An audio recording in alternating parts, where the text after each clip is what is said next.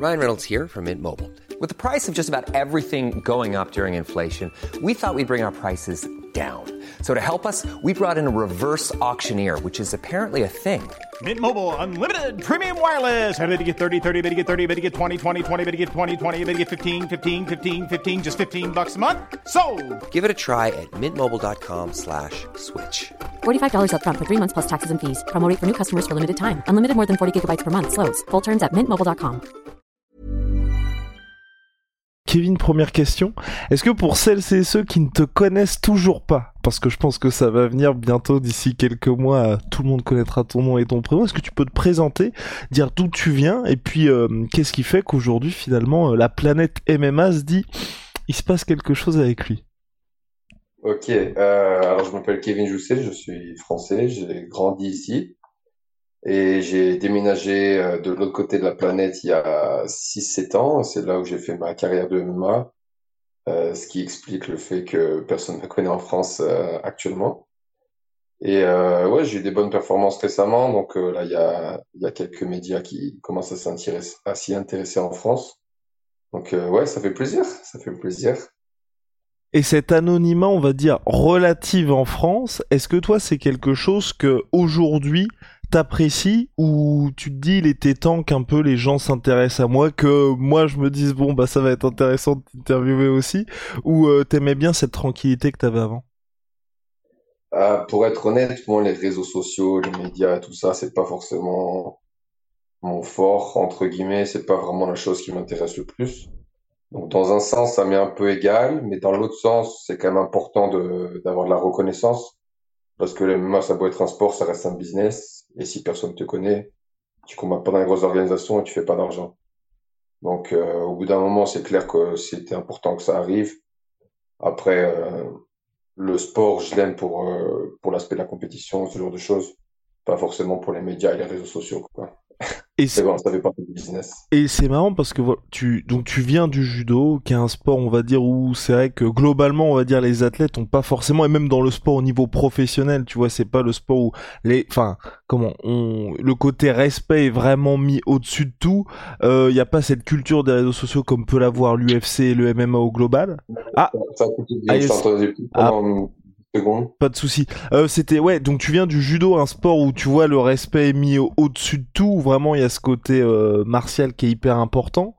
Le MM, c'est pas encore au niveau du MMA en termes de trash talking et tout ça. et Je pense que ça n'y sera jamais. Pourtant, toi, t'as fait cette transition vers le MMA. Tu connais bien Israël Adesanya, qui lui, sur les réseaux sociaux et même avant, après les combats, il n'hésite pas. Est-ce que tu te dis aussi aujourd'hui, alors que t'es en train d'atteindre un une nouvelle étape dans ta carrière, que tu vas peut-être changer là-dessus aussi? Euh, oui et non. Je pense que c'est important de faire du bruit un minimum, mais je pense que tu peux pas changer ta personnalité totalement juste pour plaire au public et pour faire plus d'argent. Parce qu'à la fin, au final, faut quand même être euh, OK avec l'image que tu que tu retransmets aux gens. Faut pas oublier qu'il y a beaucoup de personnes qui regardent le sport, dont des dont des jeunes et ainsi de suite. J'ai pas envie de retransmettre une mauvaise image entre guillemets. J'ai envie d'être moi-même. Après, s'il faut faire un peu plus, ça me dérange pas. Mais il faut pas s'attendre à ce que je devienne quelqu'un totalement différent de ma vraie personnalité. Yes. Et par rapport, donc t'as connu le judo à un, vrai haut niveau. Là aujourd'hui au MMA, tu te rapproches du plus à savoir l'UFC, les grandes grandes ligues. Euh, en termes de sport et de, on, on va dire de comment, de structuration, qu'est-ce que t'as préféré, qu'est-ce que tu préfères toi? Euh, c'est difficile à répondre cette question dans le sens où le judo, j'ai commencé, j'étais gamin. J'étais vraiment jeune, j'ai grandi en faisant du judo tous les jours jusqu'à euh, 21, 22, 23 ans où vraiment c'était ma vie entre guillemets. Et ensuite, je me suis mis au MMA à un âge adulte où au final c'est c'est vraiment différent. Le judo, je m'y suis mis où j'avais pas le choix entre guillemets. Quand t'es gamin, tu t'y mets, tes parents t'y mettent. Et ensuite, euh, ça te plaît, du coup, tu continues. Le MMA, c'était vraiment un choix et, et je continue, voilà, parce que ça me plaît énormément et je progresse et tout ça. Donc, c'est difficile de choisir. Le judo, à l'époque, ça me plaisait énormément. J'ai arrêté parce que j'avais plus de plaisir à m'y entraîner. Du coup, c'était très difficile d'atteindre le plus haut niveau si t'as plus de plaisir à t'entraîner. Le MMA, actuellement, euh, j'adore. Je, c'est ce que je fais tout le temps. Je regarde des combats tout le temps et ainsi de suite. Donc, euh, maintenant, je me verrai pas retourner en judo, ça c'est clair. Et j'adore vraiment euh, le fait qu'en MMA, il y ait énormément de choses à travailler. Tu peux progresser sur plein d'aspects du sport différents et tu te lasses jamais. Quoi. Il y a tellement de choses à faire que ouais, c'est ça que j'adore vraiment ce sport. Et en judo, tu faisais partie de l'équipe de France, c'est ça? Je m'entraînais avec eux, ouais, j'ai eu deux, trois, deux, trois compètes internationales, euh, en junior surtout. Et ensuite, quand je suis monté en senior, je suis monté à Paris, du coup, je m'entraînais à l'INEF et à l'INSEP. Euh, J'y suis resté pendant quelques années et ensuite, c'est là où j'ai arrêté. Et est-ce que tu te poses la question de te dire, est-ce que ça pourrait t'arriver aussi en MMA d'avoir cette lassitude? Euh, Et est-ce que tu l'as déjà eu? Et est-ce que tu l'as déjà eu, ouais? En MMA, non. Je pense que en fait, la raison pour laquelle j'ai eu la lassitude en judo, c'est le fait que j'étais aussi très investi depuis tout le temps. Et aussi un plus jeune âge où normalement les jeunes, euh, quand t'as 15-16 ans, tu t'entraînes pas deux fois par jour. Tu vois ce que je veux dire C'est t'as d'autres choses à faire pour sortir avec tes potes, ainsi de suite. Mais euh, moi, j'étais vraiment investi dans ce sport à l'époque. Là, c'est différent. Et je pense que si j'ai cette lassitude un jour, ce sera dans beaucoup d'années, parce que là, je suis encore entre guillemets au début de ma carrière. Et, euh, et là, maintenant, il y a des, j'ai des vrais objectifs professionnels et ainsi de suite que je veux atteindre. Et je pense pas que j'aurai cette lassitude avant au moins 5, 10 ans. Et j'espère que d'ici là, ma carrière sera, sera en bonne voie, entre guillemets. Et justement, dans, là aujourd'hui, t'as 30 ans, t'es aux portes de l'UFC. Est-ce que t'as déjà, parce que enfin, selon toute vraisemblance, tu vas y signer d'ici euh, quelques semaines, euh, mois, jours, quoi. Euh, Est-ce que t'as déjà des événements qui toi te font rêver, du fait que t'es des glorieux partenaires d'entraînement aussi, le fait de, de savoir un peu comment se passe l'UFC. Est-ce que t'as un peu d'appréhension aussi avec ça parce que tu te dis, ok, il y a le côté que tout le monde voit, que les fans vont voir, mais aussi le côté business de l'UFC qui est une vraie machine aussi. Ouais, ouais, ouais, un petit peu. Après, j'ai la chance, comme tu dis, que je m'entraîne avec euh, des gens très connus. Et j'ai eu la chance euh, d'aller à des événements avec eux. Je suis allé à New York quand il a combattu contre Pereira. C'était l'UFC 281, il me semble. Euh, je suis allé à Houston quand il a combattu contre Whitaker au Texas il y a un an et demi, deux ans, quelque chose comme ça. Et toi, tout ça, j'étais avec eux toute la semaine, avec eux dans le salle d'échauffement et ainsi de suite. Et du coup, voir tous les médias et ce genre de choses, ça m'a aidé à me rendre compte de vraiment comment ça se passe. Euh, pas que la journée du combat, mais la semaine d'avant et les semaines de préparation et ainsi de suite. Et pour être honnête, bon, c'était une, expérience superbe, mais dans un sens, moi, je me suis rendu compte qu'au final, c'est exactement la même chose que je fais au quotidien. Il y a juste plus de médias et il y a plus de personnes qui regardent. Mais au final, ça change rien. Le jour où tu es enfermé dans la cage, t'as un mec contre toi qui a deux jambes, deux bras et ça reste la même chose. Faut juste réussir à rester focus sur l'objectif et pas être distrait un peu trop avec euh, ce qui se passe autour de toi. Mais bon, c'est comme ça, voilà. Après, faut pas oublier que même les médias et tout ça, c'est pas forcément facile à gérer. Mais faut pas oublier que sans les médias, ce sport, on pourrait pas en vivre aujourd'hui. Donc, euh, faut, faut savoir accepter les, les pour et les contre. Et qu'est-ce qu'il y a que tu trouves bien justement à l'UFC Où tu te dis ça, j'ai hâte d'y être? La compétition. La compétition, parce que tout le monde pense que ces mecs, c'est les meilleurs. Et, et je sais que je peux les battre. Donc c'est ça, en fait, c'est la compétition. C'est juste pour me prouver à moi-même que j'ai raison. Me prouver à moi-même que je sais que je peux battre ces mecs. Et voilà, c'est vraiment la, la, raison principale, en fait, que, qui m'attire de, de combattre pour l'UFC. Parce que j'ai combattu contre des mecs très très bons en Australie et en Nouvelle-Zélande qui sont, crois-moi, bien meilleurs que des mecs qui sont en UFC actuellement. Et j'en suis sûr à 200% parce que j'ai je, je m'entraîne contre des mecs de l'UFC je me suis entraîné contre des mecs de l'UFC dans plusieurs pays, aux States, au Canada et ainsi de suite, et en Australie. Et je sais ce, qui est, ce que les mecs ils valent. Et je sais que les mecs que j'ai combattus, il y en a certains, ils sont bien meilleurs que ces mecs. Je les ai battus. Je sais très bien que la plupart des mecs de l'UFC, je pourrais les battre aujourd'hui. Donc c'est ça en fait qui m'attire. Je, je, me prouver à moi-même que j'ai raison. Et il y a des gars en particulier qui, toi, euh, comment, pas forcément te font rêver d'affronter, mais tu vois, c'est des noms où quand tu les regardes, tu te dis, j'aimerais bien justement me tester face à eux. Euh... Non, ça va être. Euh, j'ai pas un nom qui me vient en tête directement, mais après, c'est clair que c'est le c'est le top de la food chain, c'est le, le, top 5, le top 10, le top 15, c'est les mecs que éventuellement euh, je, je veux battre, ça c'est clair. Après, bien sûr, euh, Jack Della, contre qui j'avais combattu au tout début de ma carrière, et que l'arbitre avait arrêté le combat entre le round 2 et le round 3 parce que j'avais une coupure au-dessus de l'œil. Ça, ce combat, je l'ai encore en travers de la gorge, entre guillemets. Ça, c'est un combat que je veux. Je sais que je suis meilleur que lui, je sais que, que je peux battre à 200%. Aujourd'hui, je sais pas combien il est, mais il est dans le top 15 mondial. Donc euh, ça, c'est clairement un combat que, que je veux et que j'aurai dans les années euh, qui arrivent. J'en suis, j'en suis persuadé. Donc euh, clairement, en plus là, il, il fait pas mal de, il fait, il, a, il est bien vu en ce moment en UFC, donc donc c'est bien.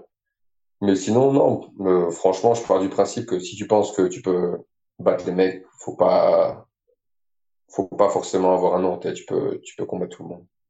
Et aujourd'hui, donc t'es Chem Chem, champion welterweight, champion middleweight. Est-ce que tu te vois aussi évoluer dans ces deux catégories à l'UFC ou tu vas vraiment te focaliser sur l'une en particulier? Je vais rester en welterweight au début, c'est clair.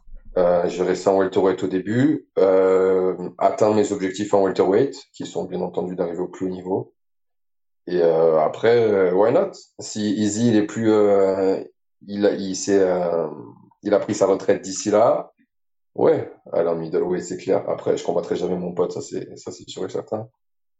Mais, mais ouais, pourquoi pas aller en middleweight au bout d'un moment, à voir. Mais en middleweight, pardon. Mais je vais clairement faire ma carrière en welterweight pour le moment tant que les régimes sont pas trop difficiles, je le ferai. Ensuite, au bout de 35 ans, je t'avoue, j'aurais plus forcément envie de descendre à 77 kilos.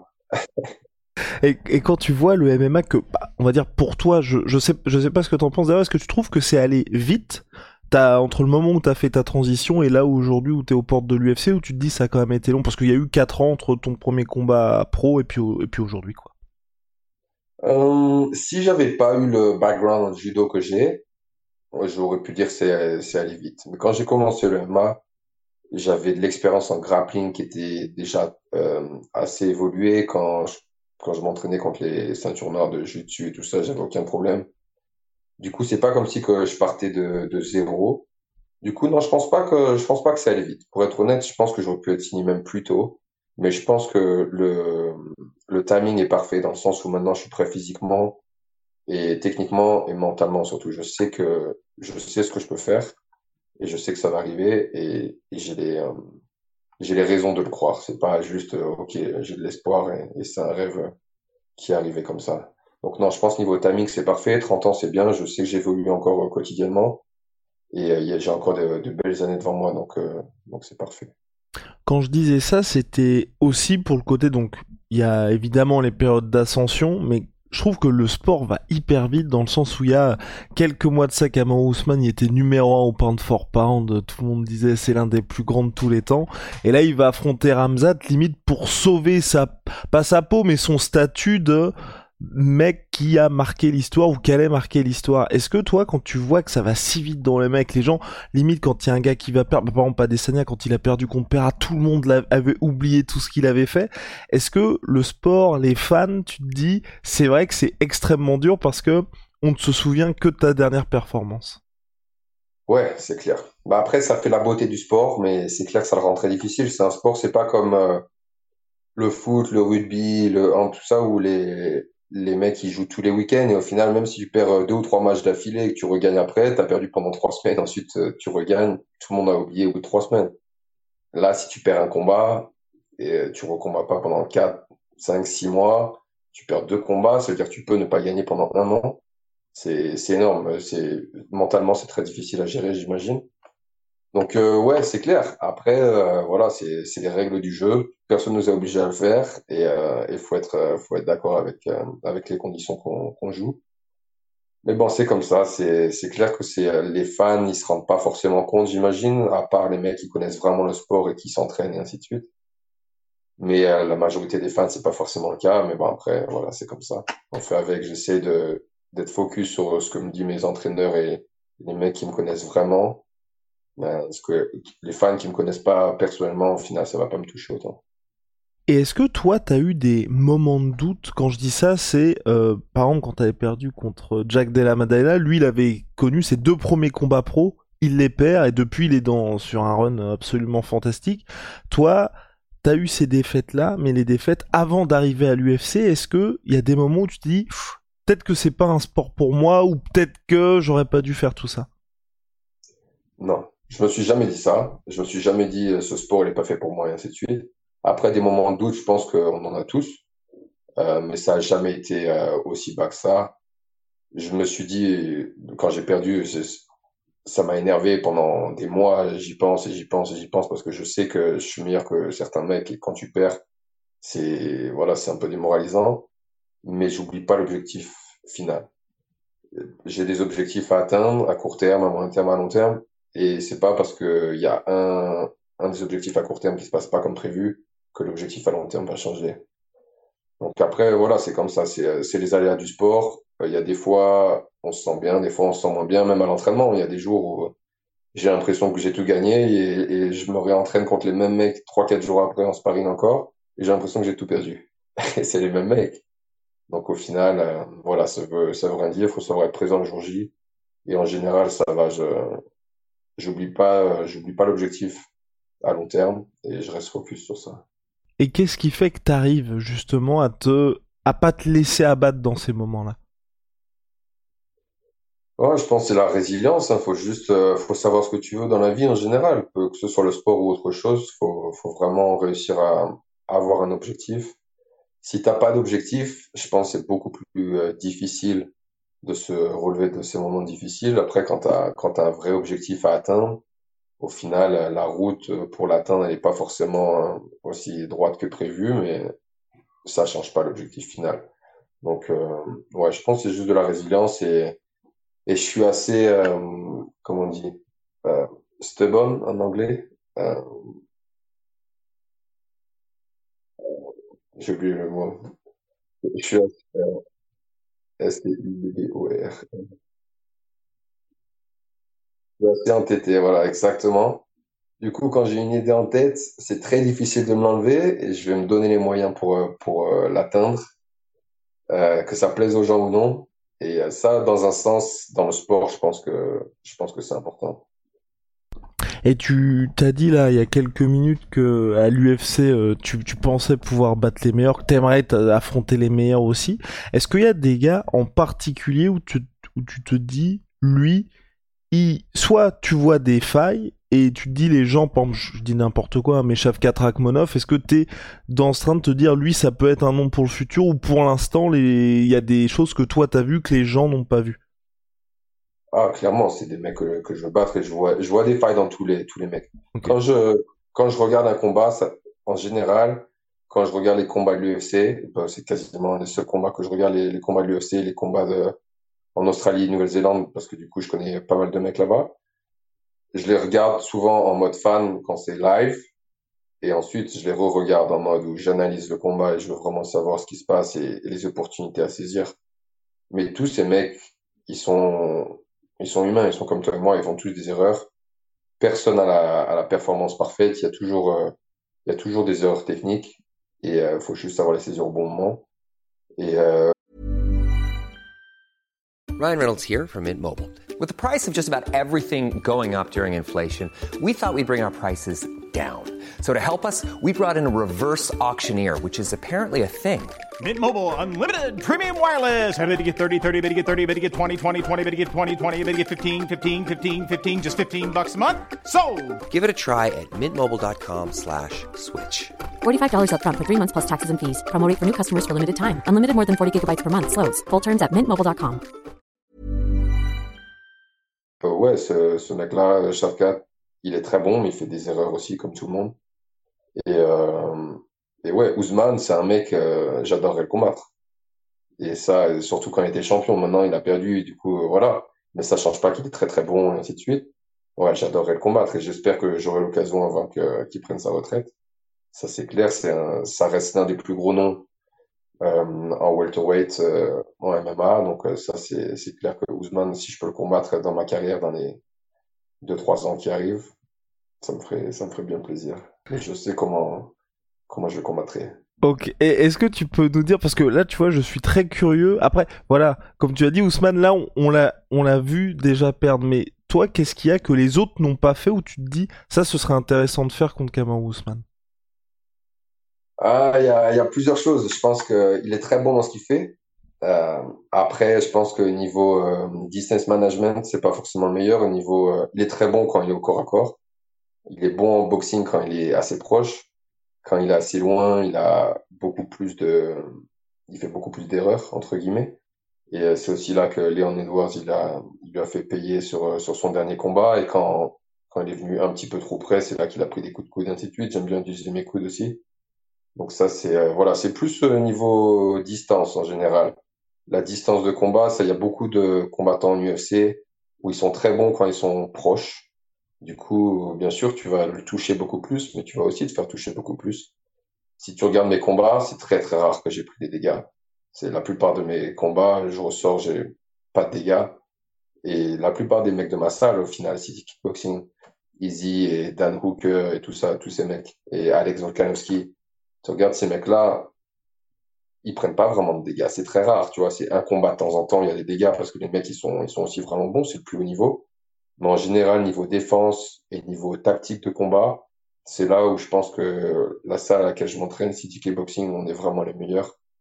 Et, euh, et ça, ça aide. Ça, ça aide. De vraiment pas prendre de dégâts, ça va aussi aider à avoir une, une grande carrière et pas juste combattre pendant 2-3 ans et ensuite euh, tu as un peu trop de dégâts au cerveau. Et on a l'impression qu'à City Kickboxing, tout est arrivé en même temps. Est-ce que c'est peut-être un peu de entre guillemets de hasard le fait qu'il y ait d'autres gars qui viennent comme Alexander Volkanovski qui a pas fait toute sa carrière là-bas, mais est-ce que c'est aussi le fait qu'il y ait une synergie entre vous tous qui fait qu'aujourd'hui on a l'impression qu'il y a un vrai takeover qui se passe? La synergie, c'est clair, ça t'as totalement raison à ce niveau-là. Après, je pense que le niveau, il avait depuis bien longtemps, mais en venant d'un pays comme la Nouvelle-Zélande, qui est un tout petit pays à l'autre bout du monde, c'est pas forcément euh, le pays dans lequel ils allaient recruter des combattants euh, surtout l'UFC, une, une entreprise américaine et tout ça.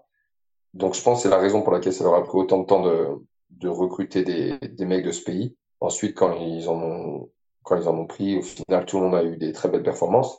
Et je pense que par exemple en France, ça va être la même chose. Ça fait pas longtemps qu'il y a des combattants français, au final, tout le monde performe très très bien.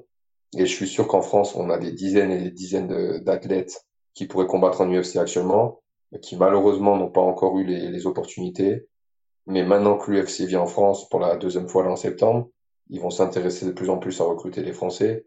Et c'est super pour, euh, pour le pays, c'est super pour les combattants d'ici.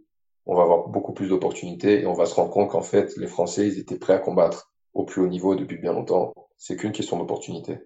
Et justement, toi, tu as ces deux casquettes d'un côté français où c'est vrai que ça s'ouvre, c'est un vrai marché pour l'UFC, et puis l'autre côté un peu la Nouvelle-Zélande où aujourd'hui enfin, t'es dans une belle salle, t'as des très très très beaux partenaires d'entraînement. Comment tu, navigues entre ça? Euh, Je vis en Nouvelle-Zélande. Donc, euh, tu vois, là, par exemple, je suis en France pendant quelques jours que j'ai combattu euh, il y a une dizaine de jours. Du coup, je suis juste venu en vacances, voir la famille que je vois très rarement. Du coup, je suis juste venu ouais, voir, voir les, les, amis et la famille. Mais là, je rentre d'ici 3-4 jours en Nouvelle-Zélande. Après, je, voilà, je vis là-bas. Donc pour moi, c'est, c'est un petit peu différent. Euh, dans, sur le circuit australien, néo-zélandais, euh, en MMA, les gens me, les gens me connaissent et je connais euh, à peu près tout le monde. Et c'est aussi pour ça que, comme on disait ici, les gens me connaissent pas. J'ai jamais combattu en France pour le moment. Euh, après, euh, voilà, je, je suis français. J'oublie pas mes racines. J'adore mon pays et les gens d'ici. Clairement, ça reste un des objectifs de combattre en France. Si c'est pas à septembre, ce sera plus tard mais clairement, je combattrai euh, en France un jour ou l'autre. Mais j'ai aussi envie de, de, combattre en UFC en, en Australie, en Nouvelle-Zélande, parce que voilà, j'ai j'ai commencé là-bas, j'ai tous mes potes aussi là-bas, et il faut aussi savoir redonner au public. Donc euh, voilà. Et au niveau de différences culturelles, qu'est-ce qui t'a je, je, crois que c'était quelque chose qui t'intriguait de base, mais qu'est-ce qui t'a fait rester euh, en Océanie? Euh, La salle d'entraînement la salle d'entraînement, tu vois, bah ça, on revient un petit peu à la question de tout à l'heure, c'est vraiment la synergie dans l'équipe. Euh, à City Kickboxing, c'est vraiment une petite famille, tu vois. On, s'entraîne tous ensemble, mais que par exemple, tu des combats amateurs ou que tu des combats easy qui combattent pour la ceinture UFC, on se rejoint tous pour regarder les combats, on se soutient tous et ainsi de suite. C'est vraiment, c'est vraiment une grande famille. Et euh, ça, je pense que c'est important pour euh, pour atteindre le plus haut niveau, d'être bien entouré et tout ça. Et euh, après, j'aurais peut-être pu trouver ça euh, dans une autre salle en France. Je sais pas, c'est possible. Mais sachant que j'ai commencé là-bas, euh, c'est difficile de partir euh, quand tu as, tous tes amis et, tout ça là-bas. Donc euh, on verra par la suite, mais pour le moment, je me plais bien là-bas. Et comment vous faites pour garder cet esprit-là? Parce que une fois que tu as Adesanya qui est champion, ensuite il y a Volkanovski qui est champion, je pense que tout le monde a envie de s'entraîner à City Kickboxing. Et comment vous faites pour garder cette culture? Ah, c'est un petit pays, hein, la Nouvelle-Zélande n'a que 5 millions d'habitants. Donc déjà, voilà, après, ouais, on a beaucoup de monde qui s'entraîne à la salle. Euh, dans les compétiteurs, euh, là, si tu regardes par rapport à les années précédentes, ça a aussi bien, bien augmenté. On a de plus en plus de monde. Après, je pense que l'une des raisons pour laquelle tout le monde reste humble et, l'esprit reste le même, ça reste mon entraîneur, Eugene Barman. Donc, euh, vous avez déjà dû le voir euh, dans le corner d'Easy et enfin de tous les mecs. il est très bon, bien entendu, techniquement, tactiquement et tout ça, mais il est aussi très bon à juste garder l'équipe soudée, euh, tout le monde se soutient, tout ça. C'est, je pense que c'est l'une des clés, c'est clairement l'entraîneur qui nous, euh, qui nous garde tous ensemble et tout ça. Et il y a des choses en particulier, toi, que t'as pris de tes, euh, bah, que ce soit Desania, que ce soit Volkanovski, que ce soit Jones, où tu t'es dit, là, ils ont quelque chose de spécial dont il faut soit que je m'inspire, ou tu vois des conseils en particulier que t'as pu prendre? D'eux. Ouais, je pense que c'est même pas techniquement. Techniquement, j'apprends au quotidien, ça c'est clair c'est plus humainement. Tu vois, un mec comme Easy, euh, qui est connu partout, euh, dans le monde entier, en MMA et, et, pas que, tu te demandes comment il peut rester aussi humble. Et, et les gens le voient qu'en vidéo. Du coup, en vidéo, bien sûr, il parle beaucoup et tout ça. Mais Easy, c'est un mec en or. Les gens, ils se rendent pas forcément compte. C'est, c'est vraiment un mec euh, humainement en or. et je me rendais pas compte que c'était possible d'être aussi gentil et aussi il donne énormément. Euh, tu vois, par exemple, pour mon, combat, c'est en Australie. Il est venu exprès de Nouvelle-Zélande pour me voir. Il, a ramené euh, d'autres mecs pour me voir. Il a payé tout ça pour les mecs. Il n'a pas besoin de faire ça. Tu vois, je veux dire, il n'a pas besoin de, le mec, il est, il, voilà, c'est le, c'est le roi MMA, il fait ce qu'il veut, il pourrait rester juste, il pouvait juste rester chez lui, regarder à la télé tranquille. Non, il est venu me, soutenir et tout ça. Donc euh, voilà, c'est juste humainement, c'est un mec en or et ça, ça j'apprends énormément parce que tu te rends compte qu'au final, euh, le sport c'est bien, ça va durer 5, 10 ans, ça va durer le temps que ça dure. Mais au bout d'un moment, euh, voilà, humainement, il faut rester une bonne personne. Et ça, c'est ça vraiment que j'ai que j'ai appris de, de lui, d'Alex Volkanovski et tous ces mecs. Mais ouais, c'est c'est mais c'est c'est ce qui c'est ce qui est frappant quand on voit les les embedded et les vidéos un petit peu behind the scenes, c'est qu'il y a une vraie camaraderie entre vous tous. Est-ce que là aussi, comme tu disais, ça reste un petit pays, il y a de plus en plus de de, de gens qui viennent s'entraîner, mais est-ce qu'il y a un comment? On va dire une barrière à l'entrée à ce niveau-là où faut aussi que tout le monde s'entende bien quand il y a des nouveaux gars qui arrivent. Parce que j'imagine quand il y a des camps d'entraînement et toi aussi tu vas le vivre là au, au fil de tes carrières, vous faites venir des gars de l'extérieur aussi ben, on fait pas vraiment venir du monde. C'est ça qui est intéressant parce que la plupart des, des grosses salles ou la plupart des, des athlètes qui ont euh, l'argent nécessaire pour pouvoir faire venir des mecs, ils le font.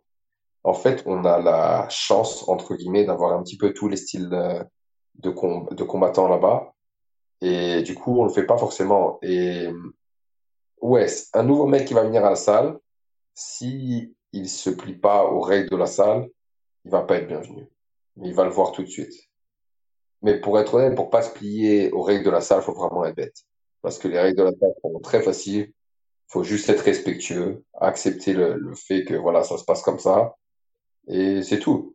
Mais c'est comme toute salle. Je veux dire, tu, tu as City Kickboxing ou dans une autre salle dans le monde, c'est normal, à toi de t'adapter, c'est pas aux gens de s'adapter à toi. Donc, euh, non, non, c'est, ouais, c'est assez facile d'y rentrer tant que tu acceptes le fait que, voilà, tu vas chez quelqu'un, ça de t'adapter. Et est-ce que tu penses à la manière de ce qui s'est passé lors de la carrière de, de Rabib où il y a eu une vraie empreinte qui a été laissée parce qu'ensuite il y a eu Islam Makhachev, il y a d'autres coéquipiers, il y a eu un, avant après. Sticky boxing, tout ce que vous développez notamment en striking dans la gestion des distances, est-ce que tu penses que c'est quelque chose là qui peut être avoir un impact culturel entre guillemets sur le MMA et que vous arrivez aussi à vous renouveler parce que on voit bien qu'aujourd'hui les gens commencent à voir euh, la patte que vous avez? Ouais, ouais, clairement. Euh, clairement, bien, euh, comme je disais, il y a Eugene, l'entraîneur, mais on a aussi d'autres entraîneurs qui sont très très bons et ils étudient des combats à longueur de journée. Et franchement, les mecs, quand je les entends parler niveau combat, ils ont des, ils ont une culture du combat. Ils vont me sortir des combats des années 60 euh, où ils te ressortent des trucs techniquement que toi, t'as jamais entendu parler des mecs qui ont combattu. Et, euh, et ouais, ils recherchent toujours à évoluer, à devenir meilleur. Et là, on parle du côté euh, euh, striking et tout ça, mais en grappling, c'est pareil. Les gens, ils pensent qu'à City Kickboxing, on fait que du kickboxing et tout ça. On fait plus de grappling que de, que de striking. Et c'est juste que en striking, je pense qu'on est encore plus avancé que la plupart des autres salles. Mais du coup, en grappling, on essaie de, de progresser à ce niveau-là aussi. Mais euh, ouais, non, c'est la salle, les entraîneurs essaient toujours de nous faire progresser, d'apprendre. De tout le monde est ouvert d'esprit pour apprendre euh, des gens de l'extérieur et tout ça. Et Donc, comment tu Vas-y, vas-y, pardon. Vas-y, vas-y. Ouais. Ouais, ouais, tant que tant que on reste ouvert d'esprit et qu'on qu'on comprend que de toute façon tu peux jamais être le meilleur partout, faut continuer d'apprendre des gens de l'extérieur. Je pense que tu continues de progresser et ça reste l'état d'esprit à la salle. Donc euh, je pense qu'on va continuer de de performer au plus haut niveau. Et comment ça se passe en termes d'adaptation? Parce qu'on voit qu'Adesanya lui venait du kickboxing, Volkanovski il avait un background différent, toi t'as un background différent. Pourtant, à chaque fois vous avez tous une certaine ligne directrice qui est City Kickboxing, mais comment ils font pour vous prendre et dire bon bah toi Kevin tu viens du judo, donc forcément là où Adesanya avait des lacunes, toi tu ne les as pas, mais est-ce que c'est quelque chose qui se passe? Dès le début Vous avez une conversation et comme tu disais, ces petits objectifs, ça vient en fonction de votre background. Comment ça se passe? Non, pas vraiment. En fait, on a les euh, les cours euh, pro et amateurs de- des combattants euh, tous les jours où tous les combattants viennent.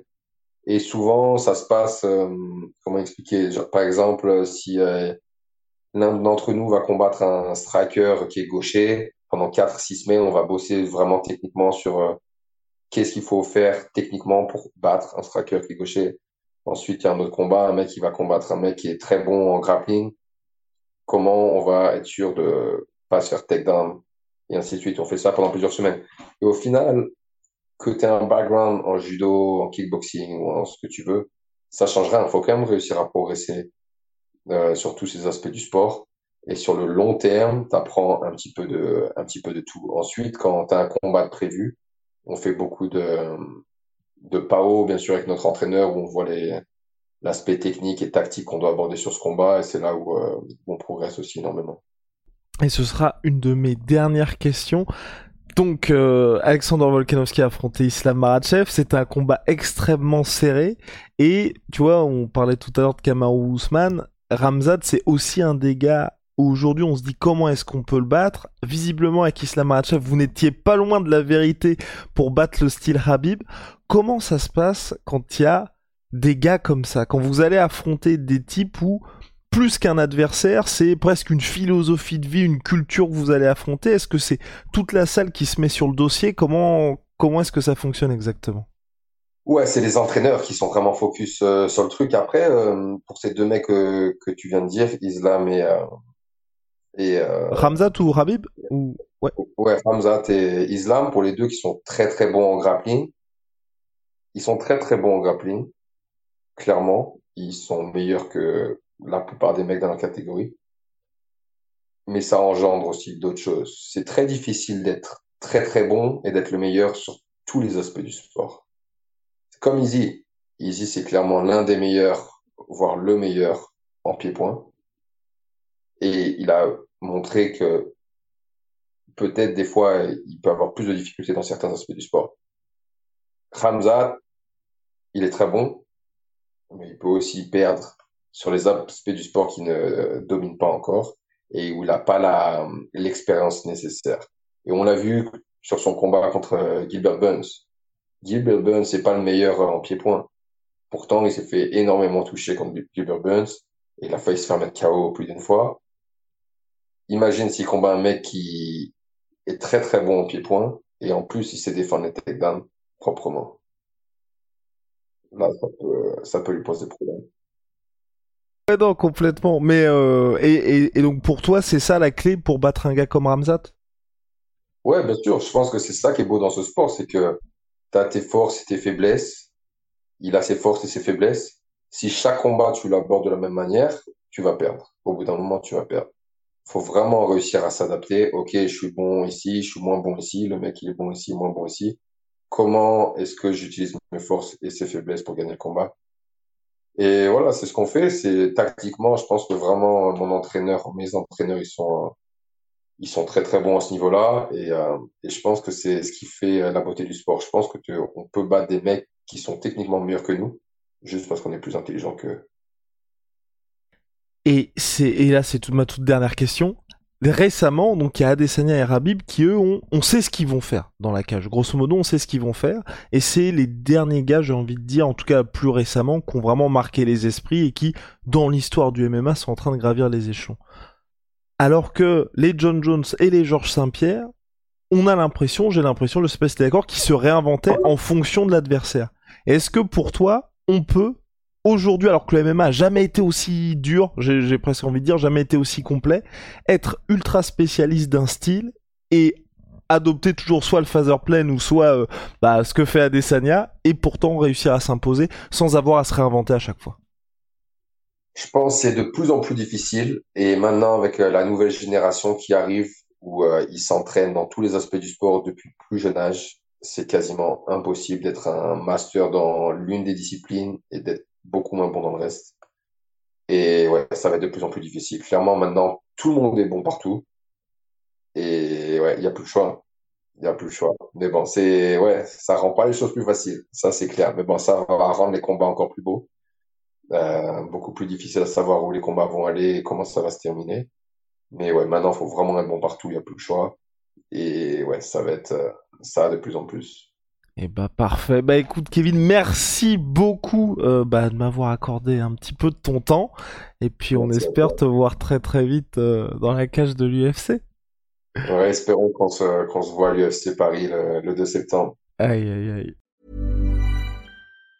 Want truly hydrated skin? Midosia's Body Care Breakthrough Hyaluronic Body Serum. It's clinically proven to increase hydration by 161%. It's lightweight, fast absorbing, and delivers 24 hours of hydration for silky smooth skin without any sticky afterfeel. Treat your skin to clean vegan skincare from Osea. Get 10% off your first order with code SUMMER at OseaMalibu.com. That's O S E A Malibu.com code SUMMER. Et voilà, c'est la fin de votre épisode du podcast La Sœur. Si ça vous a plu, n'hésitez pas à nous mettre les 5 étoiles sur Apple Podcast ou sur Spotify. Vous pouvez aussi nous laisser un petit commentaire, ça nous aidera beaucoup. Et si vous voulez aller plus loin avec nous, vous tapez La Sueur sur toutes les plateformes ou sur les réseaux sociaux, vous nous trouverez. Et là, vous nous écoutez très certainement en audio. On est aussi en vidéo sur YouTube, mais également sur Snapchat. Là encore, vous tapez la sueur et on sera là. Merci de votre fidélité et à très vite pour de nouvelles aventures.